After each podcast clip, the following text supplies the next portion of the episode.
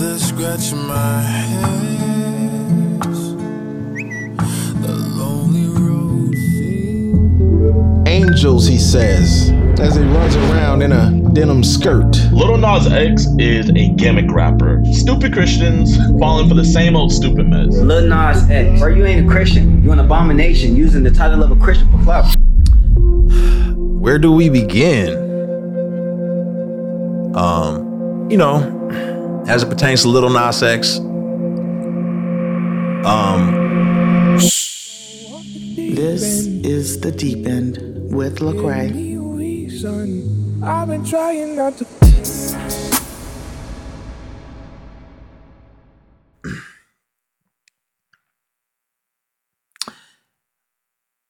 I have had a few interactions with Lil Nas X.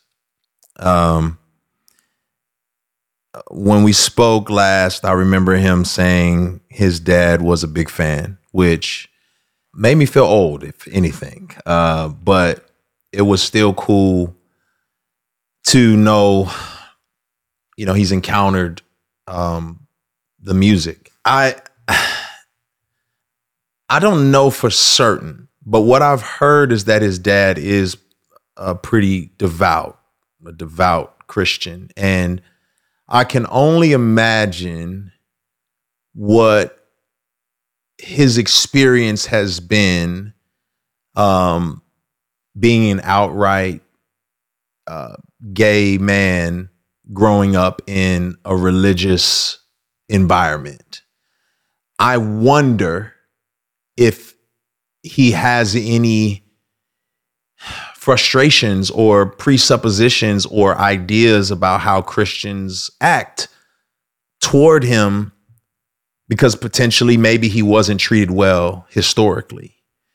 Um, and that, that's not a secret. The Christian community does not treat the gay community well, has not historically, right? That's just not you know anything to hide um and that's because there are varying degrees of perspectives and objectives as it pertains to Christians engaging culture um because here's and here's a caveat because I, I didn't even know I was to go here but here's a caveat before we get into Lil Nas X specifically I'm a firm believer that you know same sex attraction is not a choice for everybody.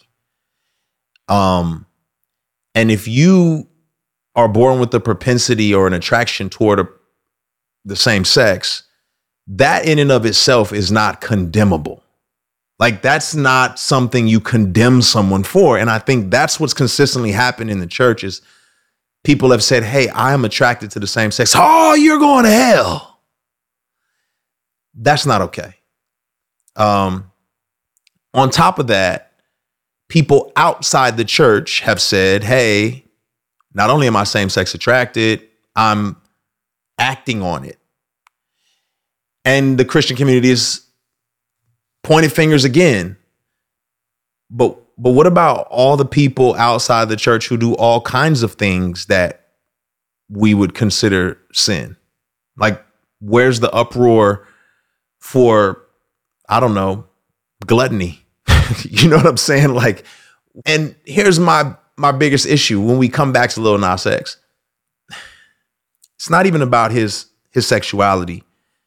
It's about his lifestyle choices in general, right? Like people are upset about his lifestyle choices. People are upset about rappers' lifestyle choices in general. People are upset about non-Christian lifestyle choices in general. What are we expecting? Why do we not expect sinners to sin? I don't understand that. Like a blind man comes on the bus, steps on your toe, and you say, Hey, what the heck are you doing, blind man? Stepping on my foot, blind man. No, you help him find a seat. That's what you do. And so you've got people in the world who are wrestling with what faith is and who God is. And maybe their lifestyle choices would look drastically different if they knew the true and living God. Well, it's not our job to condemn them for their lifestyle choices. It's our job to show them where love, joy, peace, patience, gentleness, kindness, self control exists. It's our job to show them where forgiveness and love, like, just permeates and transforms everything. It's almost as if people forgot they were ever folks who made poor choices or folks who said things that they regret. Like I distinctly remember before I was a Christian, because I didn't become a Christian until I was a grown man. I distinctly remember not thinking anything was wrong with the choices I was making. Woke up on the front lawn of my mom's house, dead drunk, and thought, woo, that was crazy. I didn't think anything was detrimental about that. Gave a girl an STD, curable, thank God. She calls me crying. I'm like, Psh, I don't know what you're talking about. Dang, she called me. That's crazy. I, why didn't I tell her, go to the clinic I went to and get the pills I got? I didn't think anything was wrong with what I did. Terrible. Walked through my neighborhood at 18 years old, opened up, let me not say what I did, committed some crimes. I don't know the statute of limitations on this. the point is, I did not see anything wrong with what I was doing. Yeah, maybe in my conscience, I was like, yeah, this isn't right. But I still celebrated it with those who were willing to celebrate it. Why? Because I hadn't seen the light. My heart hadn't been transformed. How do we expect that to happen? Like, if some Christian would have came to me and said, What a dumb, ignorant sinner you are. Can't believe you're doing all this heinous stuff. God's gonna get you. You think I would have been like, dang, I need to trust Jesus now. Thank you. Thank you, stranger, for the brutal chastisement you just gave me. Right? You think that's how Jesus's formula was? That he just walked around like looking at prostitutes saying, Hey, hey, you, you, you are an enemy of God, and you will perish for your lewd acts. Is that what we saw him do? I don't I don't recall seeing Jesus move like that. I recall seeing Pharisees move like that. I recall seeing the Pharisees about to stone a woman for being a prostitute. Where's the guy? Doesn't matter. And Jesus doesn't come over and say, Yeah, get her. He comes over and he writes in the sand. Hey, what's up, Philip? Remember this? Oh, Jonathan, what's up, bro? Remember this? Oh, Chris, here, remember this? Slowly, one by one, they start dropping those rocks and walking away. And he embraces that woman. Now, he does challenge her, go and sin no more, but he embraces her. And that's how God functions. So, why don't we function like God? Why are we not imitating Jesus, following Christ in our examples? So, I don't like it when I see non Christians being chastised with Christian um, belief. They don't subscribe to what you subscribe to. So how can you challenge them with that? Like they don't even subscribe to the same book. They don't play the same game you play. So why are they, how are they breaking the rules? You can't do that because Genesis, I don't believe in Genesis. You can't do that because Luke, I don't care about Luke. So what are we, what are we talking about? How do we get them to care about Genesis? Because God cares about them. That's where we've got to start moving toward. You're not going to befriend anybody. You're not going to make any friends. You're not going to win any people beating them up, writing diss songs about them, and bashing them. Now, does that mean there's no accountability? No. Does that mean there's no you know stipulations put in place? No. Does that mean you don't voice your disdain for things that hurt other people? No. But at the end of the day, you've got to ask why are these people making these decisions? Right? You're you're asking some folks who are morally inept to make morally healthy choices when it doesn't benefit them. Or at least they don't see how it benefits them.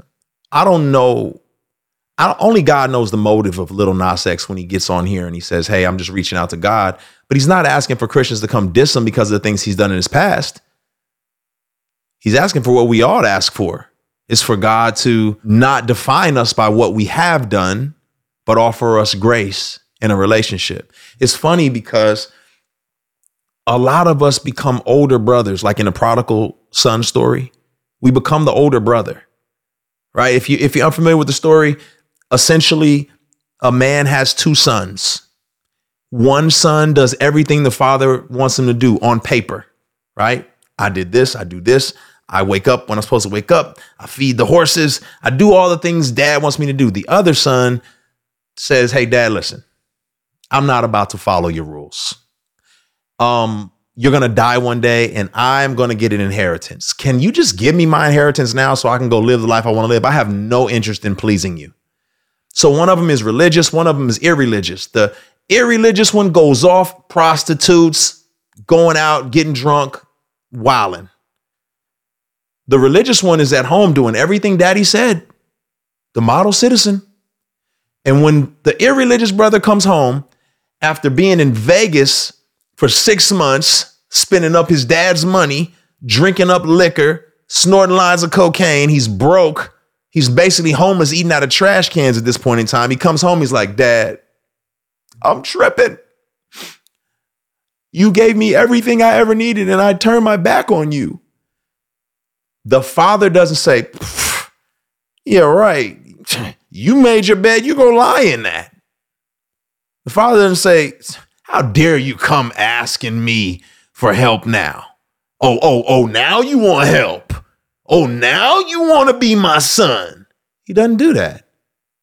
You know who does do that? The older brother. The older brother who didn't make the money in the first place, it was never his to make, right? Who never cared about the younger brother in the first place. All he cared about was getting that inheritance. And that's why he did everything dad wanted him to do. He felt like he earned the inheritance, he earned his father's love. So, yeah, he's mad. He's pissed off because he's like, man, I do all this stuff and you're just going to give him this? No, no. And that's what a lot of us are. We're older brothers.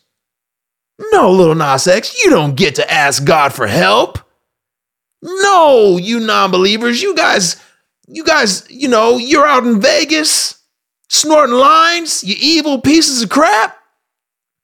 And meanwhile, the father, if you look at the ancient Jewish text, he comes running out to meet his son. If you know anything about ancient Near Eastern culture, uh, old patriarchs, they don't run it's actually like dishonorable. In an honor society, you don't run. It looks distasteful. It's like a woman taking off her hijab or something. It's like you don't do that.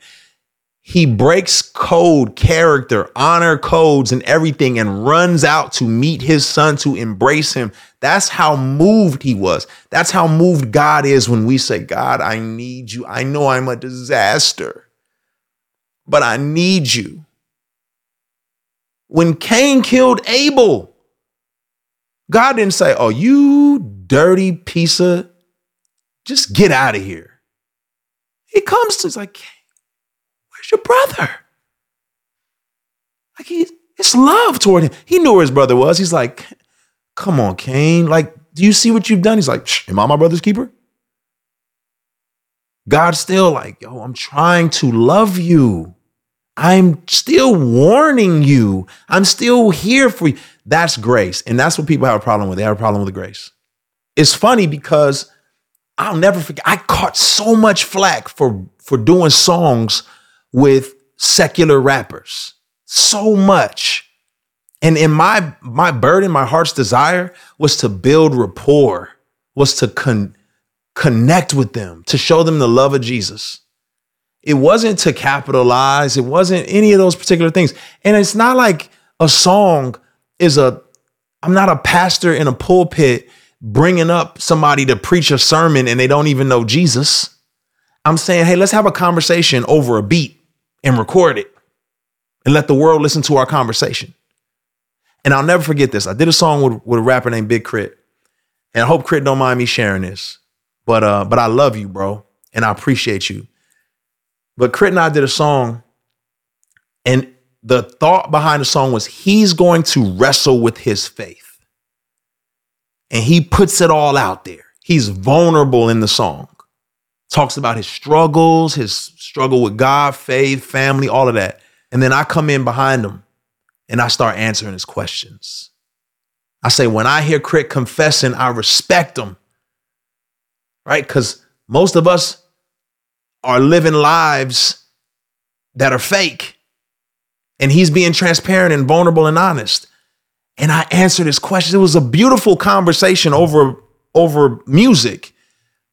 And man, the Pharisees came out and ate this man alive. What a sinner. How can y'all do this song together? Lecrae, why would you work with this sinful, secular, what people don't know and what he confided in me and you know what I'm, I'm sure he wouldn't mind sharing this but i'm sharing it anyway because i want people to know man that man deserved to be shown love and to be embraced is that that negatively affected him you don't just see people people were coming at me but they were inadvertently telling him about his worth and his value and these are christians and that that had a negative effect on him. I won't go into the details of how or what, but just know that, you know, Satan wins when we do that. Satan wins when you do that. Now, I've had plenty of other conversations and done plenty other things behind the scenes that prove how loving and genuine God is, not Lecrae, because on my best day, I'm just a conduit for God. But I've seen God work through me to meet some people right where they are. And I feel like, man, that's what he put us on earth for to be salt, to be light. Yeah, love has a cost. I mean, love does cost. And condemnation doesn't cost much. I can sit in my armchair and throw stones at somebody, doesn't cost me anything. But love is costly because love equals sacrifice. Love means you're absorbing whatever comes along with it. And if you choose to put yourself on the line for somebody to say, hey, man, I don't care if I'm associated with this person, if it demonstrates that I have love for them, um, then I'll take it. Because in this day and age, like persecution in our culture, not across the world, because persecution is very much still you know, death in a lot of parts of the world. But in in our part of the world, persecution is really social ostracization. It's really canceling people. It's really saying, ah, pay them no mind, you know, throw them away. There's no plan for these people once they're thrown away. Like that's the crazy part about it is we demand public apologies and so on and so forth, only to demand more once they do that. Well, I'm so sorry for what I did. Yeah, but now that you're sorry, do this. Okay, I'll do that too. Yeah, well, now that you did that, do this. And it, it never ends because you're earning forgiveness. You're earning love. That's not that's not genuine. And so genuine forgiveness, genuine love is costly because it costs you to say, man, I know I've been violated or I've been hurt or you know, it's going to cost me something to associate myself with this person, but I'm willing to take that because in the end what really matters is me being obedient to God. That's what really matters. You when you look at Jesus's life, it was costly for him. Right? It, like it would have been easy to just come in, say, "Listen, y'all are just too jacked up. I'm sorry. Nobody's making it. I'm out. You know, I just I, I can't do this. That'd have been an easy route. But what does he do? He says, nah, I'm gonna, I'm gonna be associated with the sinners. I'm gonna be called a drunkard. Uh, and I'm going to move in a direction that seems counterculture to everything that we know. He constantly had to keep saying to people, You've heard it said, but I say, because he was saying everything that you've heard, I gotta have to put a spin on this because you, you, you don't get it. And it cost him to the point of shame. But what, is, what does the Bible say? It's, it says he endured it for the joy set before him. There's got to be a joy that's greater on the other side of the shame you'll endure. A lot of people don't understand the literal shame that Jesus endured was massive. This is an honor culture, number one. So, first of all, he was physically beaten and destroyed. Second of all, he's publicly shamed. The crucifixion is, he was naked. You see the little crucifixion things with a little cloth? There was no cloth in real life. The Romans stripped you naked. They didn't care nothing about nakedness anyway, but they knew a Jew, oh, that was heinous. Like to expose their private parts was like so sinful and shameful and dishonorable. And they wanted to dishonor this man to the nth degree. Put a fake crown on his head, strip him naked in front of the world. Like endure. You are the savior of the universe. You are God in the flesh. You created every single human being right here. And they are, they have stripped you naked, put a fake cross on you, a fake crown on you, and strung you up on a cross. All because you didn't want to follow their rules. All because you decided to love the unlovable. Because you decided to go to Zacchaeus' house. You decided to tell Matthew to stop collecting taxes. They didn't like him for hanging with Matthew. You know what this man has done for to us? What are you hanging with him for? Can you imagine people seeing him walk around with the prostitutes that they had once slept with? Saying, Whoa, you hanging out with her? Because I know her. You don't, Jesus, you don't know her like I know her. Jesus, like, she's not who you know. She's new. I mean, isn't that what we want? Isn't that what we desire out here? And so the the the thing about the, in celebrity culture, so much of your your income is attached to your public perception. So a lot of people are afraid of losing their sense of public perception to do what's right. They're afraid of what it'll cost them. And you're going to have to ask yourself, who's really God, Mammon or Jesus? I may lose money to serve Jesus. And is that okay? To be associated with, with God, is that okay? One of the things that's challenged me so much in this season of my life is like where how I look at money. Right? Like it's challenged me because so much of the world that we exist in is built off of making a lot of money. And then Jesus always flips it on his head. He talks about money a lot. And, and interestingly enough, he's like, hey, just want you to know it's easier for a rich man a camel to get through the eye of a needle than a rich man to get into heaven. And so we look at that like, what the heck does that even mean? Like sewing needle, camel, I don't get it. What I really believe is going on there, and some historic historians would agree, is there's a gate that gets you into Israel or into any city.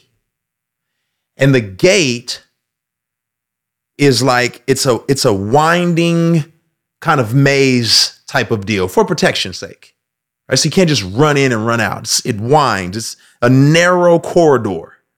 And they would call that the eye of the city, the eye of the needle, right? To get in the city. And in order to get your camel through this little narrow thing, you have to take off all of the baggage on it, all of the jewelry, the clothing, all the things you may have. You have to take that off in order to get the camel through there. Now, once you get through the gate, guess what? You get it back. You get it back. Y'all, some stuff we got to take off in this life. The pursuit of wealth and just trying to be the richest. And it's like, Jesus is like, yo, you might have to forsake that check to serve me, to get through this gate, but you get it back. 10 20 fold. Look at the parable of the talents. He says, Hey, I'm going to give you something. A talent was like a lifetime worth of money. He says, Go take this and invest it. And the last guy is like, he was characterized by it. It wasn't like the master was a bad master. The guy was lazy. The guy was like, nah, I know how this works. I want to do what I want to do. And so God or the master the ones who did well, who stewarded well, what did he do at the end? He said, Y'all keep it. I don't even want the investment. Y'all keep it. He blessed them. It wasn't even their money. None of our money is our money. Sacrifice it for the greater sense of trusting God, following God. So what? I'm gonna lose some followers, lose some money because I chose to love somebody who was struggling. And guess what? They may not come to Jesus, but that's not my job. My job is to love them. Everyone's like, oh, Lecrae, all this time you spent with so and so and such and such, they didn't even come to Jesus. I can't control that. But those are just the prominent folks. You don't know about their assistants, their managers, their bag holders, all those other people that you deem as less worthy that God has transformed, but you'll never know about them because they don't have the same public platform. Uh, when I think of people like Lil Nas X or anybody who, you know, folks turn a side eye at, um, I'm just reminded of so many characters in scripture. You know, I'm reminded of, I mean, shoot, Zacchaeus off top, who was been looked at as heinous. And Jesus pursued that man and spent time with him. Um, and then I'm also reminded that, you know, God is very patient and we're not. And I think we should be following his pathway of patience with people. Um, I love the fact that the Bible often uses like agricultural themes because it was an agricultural society, but it's a beautiful thing because agriculture takes patience. We live in a microwave society. We want to see something transformed like that. And that's not how God works. That's not how agriculture works. Like we're so spoiled. Push a button, upload it, done. Right? Put in the microwave, push a button, done. My daughter gets mad sometimes when something has to be in a microwave longer than three minutes. What? Oh my gosh, it's forever. It's not. You're spoiled. We all are. But God uses agriculture when he talks about the gospel being a seed and it's planted in the heart of somebody. I don't know when have you ever seen a seed grow in a day, in an hour? I've never seen that happen. It takes time for seeds to grow and cultivation for seeds to grow. And then once the seed begins to grow, it takes more water and sunlight. There, there's a, I'm not sure what part of the world it is, but there's a part of the world where these trees with these massive trunks are so firm and so tall, like it takes them, it takes so much work to bring them down. They are firm and solid. And interestingly enough, it takes them years to get there, right? Years. But what's happening underneath those trees are other little shoots, right? And when the big trees that have been growing for years are cut down, the sh- the smaller shoots shoot up really quick, right? Because now they have access to sunlight and so on and so forth. The rain hits them directly, but they're flimsy. They, they don't last as long because they shot up so fast. There was not the same level of cultivation and time put into that tree that shot up so fast that it's shaky. And I think oftentimes we have this expectation for especially new believers or people who confess Christ because they can get on the internet immediately and say, I love Jesus now. And then we're like, well, you better live like you've been a Christian for 40 years because you just said you love Jesus. There's no room and space for them to grow. We're just now expecting them to like, oh, be transformed. Right? Especially when they're prominent. Like now all eyes are on them. So everyone's like, so and so said they love God. I want to see it. I want to see it. I don't see it. I don't see it. How about you hang out for a while? How about you give them the amount of years it took you to get your stuff together? Oh, you're still getting it together? Hmm. What if we were patient with people? Like, like some of us will plant, some of us will water, but only God's to give the increase. So seeds are being planted, just water. What if we just water? What if we make space for, hey, they may need some more water? Like, what if we believe the best that, hey, maybe they need more water, not condemnation, not being blasted. Maybe they need water. Maybe we should encourage them for discipleship. What if, what if Instead of commenting on social media about what you think about somebody, what if you spent that time praying for them? What a novel thought. How crazy would that be? What would your prayer life look like if you spent time just, you know what? I'm laboring for this person. Let me tell you something that blew me away. I went through one of the darkest seasons of my life, like 2016 to 18. Dark. Like it was like a roller coaster. Monday, I'm like, I love Jesus. I'm gonna trust him. Tuesday, I'm like, there's no God. I don't care.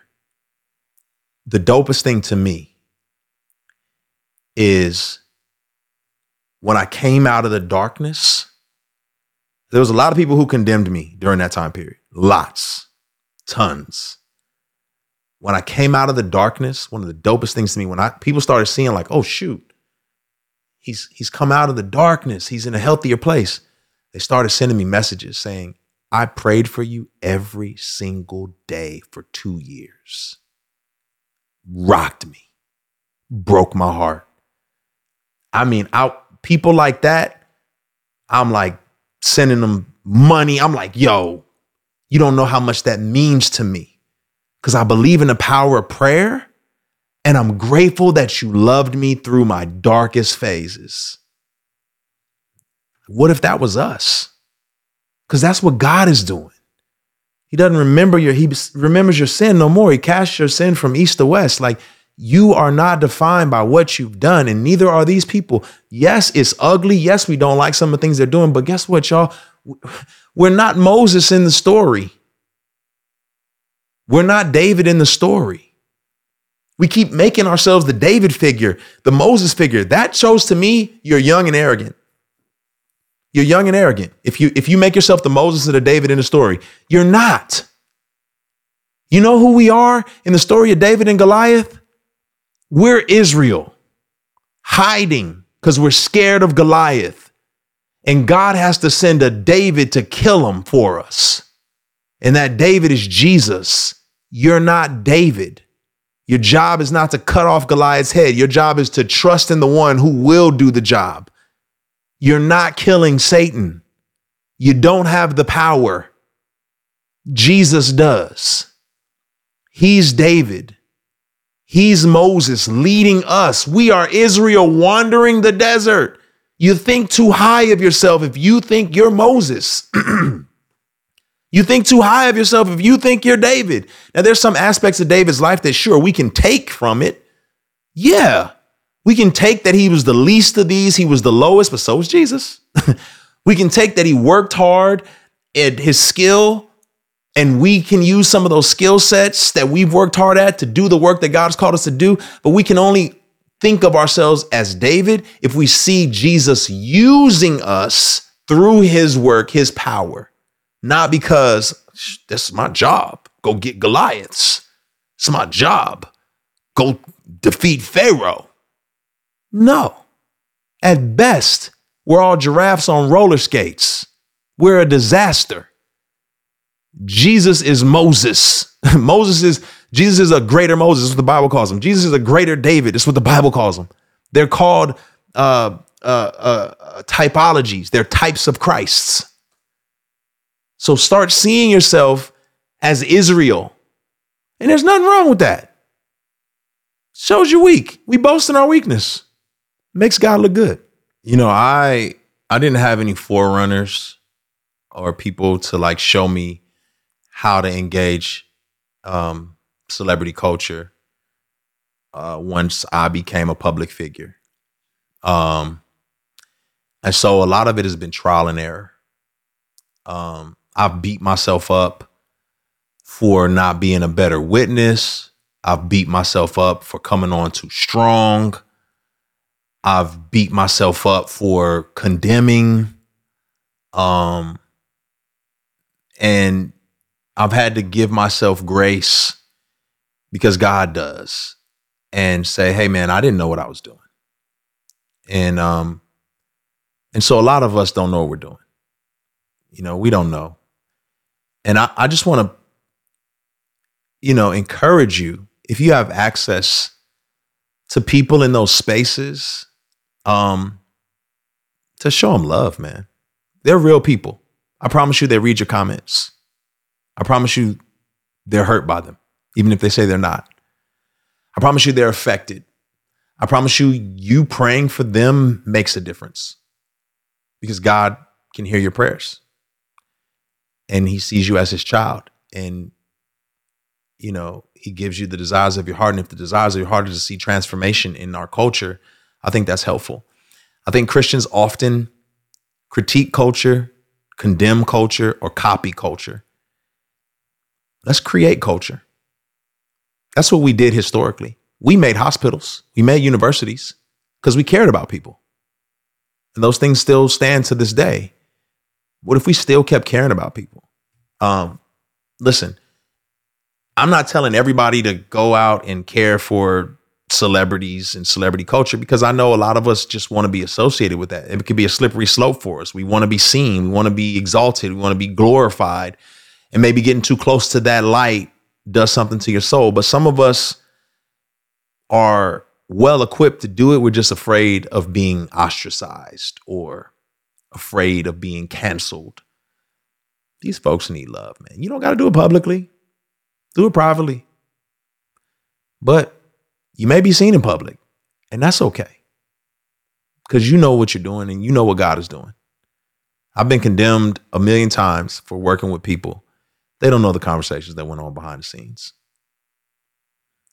Um, so man, make space for folks, man. Make space for people. Maybe they're not as big as Lil Nas X or Justin Bieber or Doja Cat. Maybe they're just the mayor of the city or a congressperson or you know your local multimillionaire um it's like man it doesn't do us any good to be a people who are known for condemning folks because they are blinded by their own success i mean that's typically what happens to us right that's what success does to you and i'm take take it from somebody who's experienced it um pride comes before the fall that's just how it works. You begin to think you're bigger and better than everything around you. God will deal with you. But it'd be great if the people of God were there to support you on your way up and down. Um, because everything that goes up will come down. You know, uh, I heard a story about uh, Rockefeller, one of the richest people ever, and he found himself very sick and his hair was falling out and the lord spoke to him and told him he needed to start giving away his wealth. Um, maybe his identity was wrapped up in it. Maybe he was thinking he was larger than god larger than life. But he said he just needed to start giving away his wealth. And he started giving it away. Uh, he was worth $90 million in his time. I don't know what the equivalent is now. It's probably billions. And when he died, he was worth 26 million. So he gave away over half of his his net worth. His hair started growing back. His he started to come to life. Uh, if you didn't know, Spelman College in Atlanta, Georgia, is named after his wife. Uh, her her middle name, actually. They supported the school. Um, life came into him because he wasn't blinded by his wealth and his power and his access. And life will come into any person when they the overpowering light of God shines through and they are made to see there's something worth more than their success or their money. Um, be a part of that solution, not a part of the problem. And, you know, as it pertains to Lil Nas X, my brother, I don't I don't know you know you. But I I'm down to get to know you. You know, love to get to know you. Um I don't know your motivations. I don't assume to know your burdens or desires or your story. But I'm here if you want to share it. I have no desire to make a public spectacle out of it. I have no desire to post pictures. Look, me and Nas hanging out. My only desire is to see you become everything God wants you to be. So, man, I'm here. I will not be one of the ones who exists to condemn and to criticize you because I know what grace tastes like. I know what forgiveness tastes like. And man, I I'll be the last person uh, to cast judgment and condemnation on you. But I'd love, love to walk you through who I believe is the most gracious, loving, satisfying person in existence. And that's Jesus, the authentic Jesus, not the caricature that maybe society has drawn up for you that hates you, but the one who is willing to sacrifice his life on behalf of the least of these, on behalf of the degenerates, on behalf of the killers, tax collectors, the prostitutes. Um, that's the one I'd love you to get to know.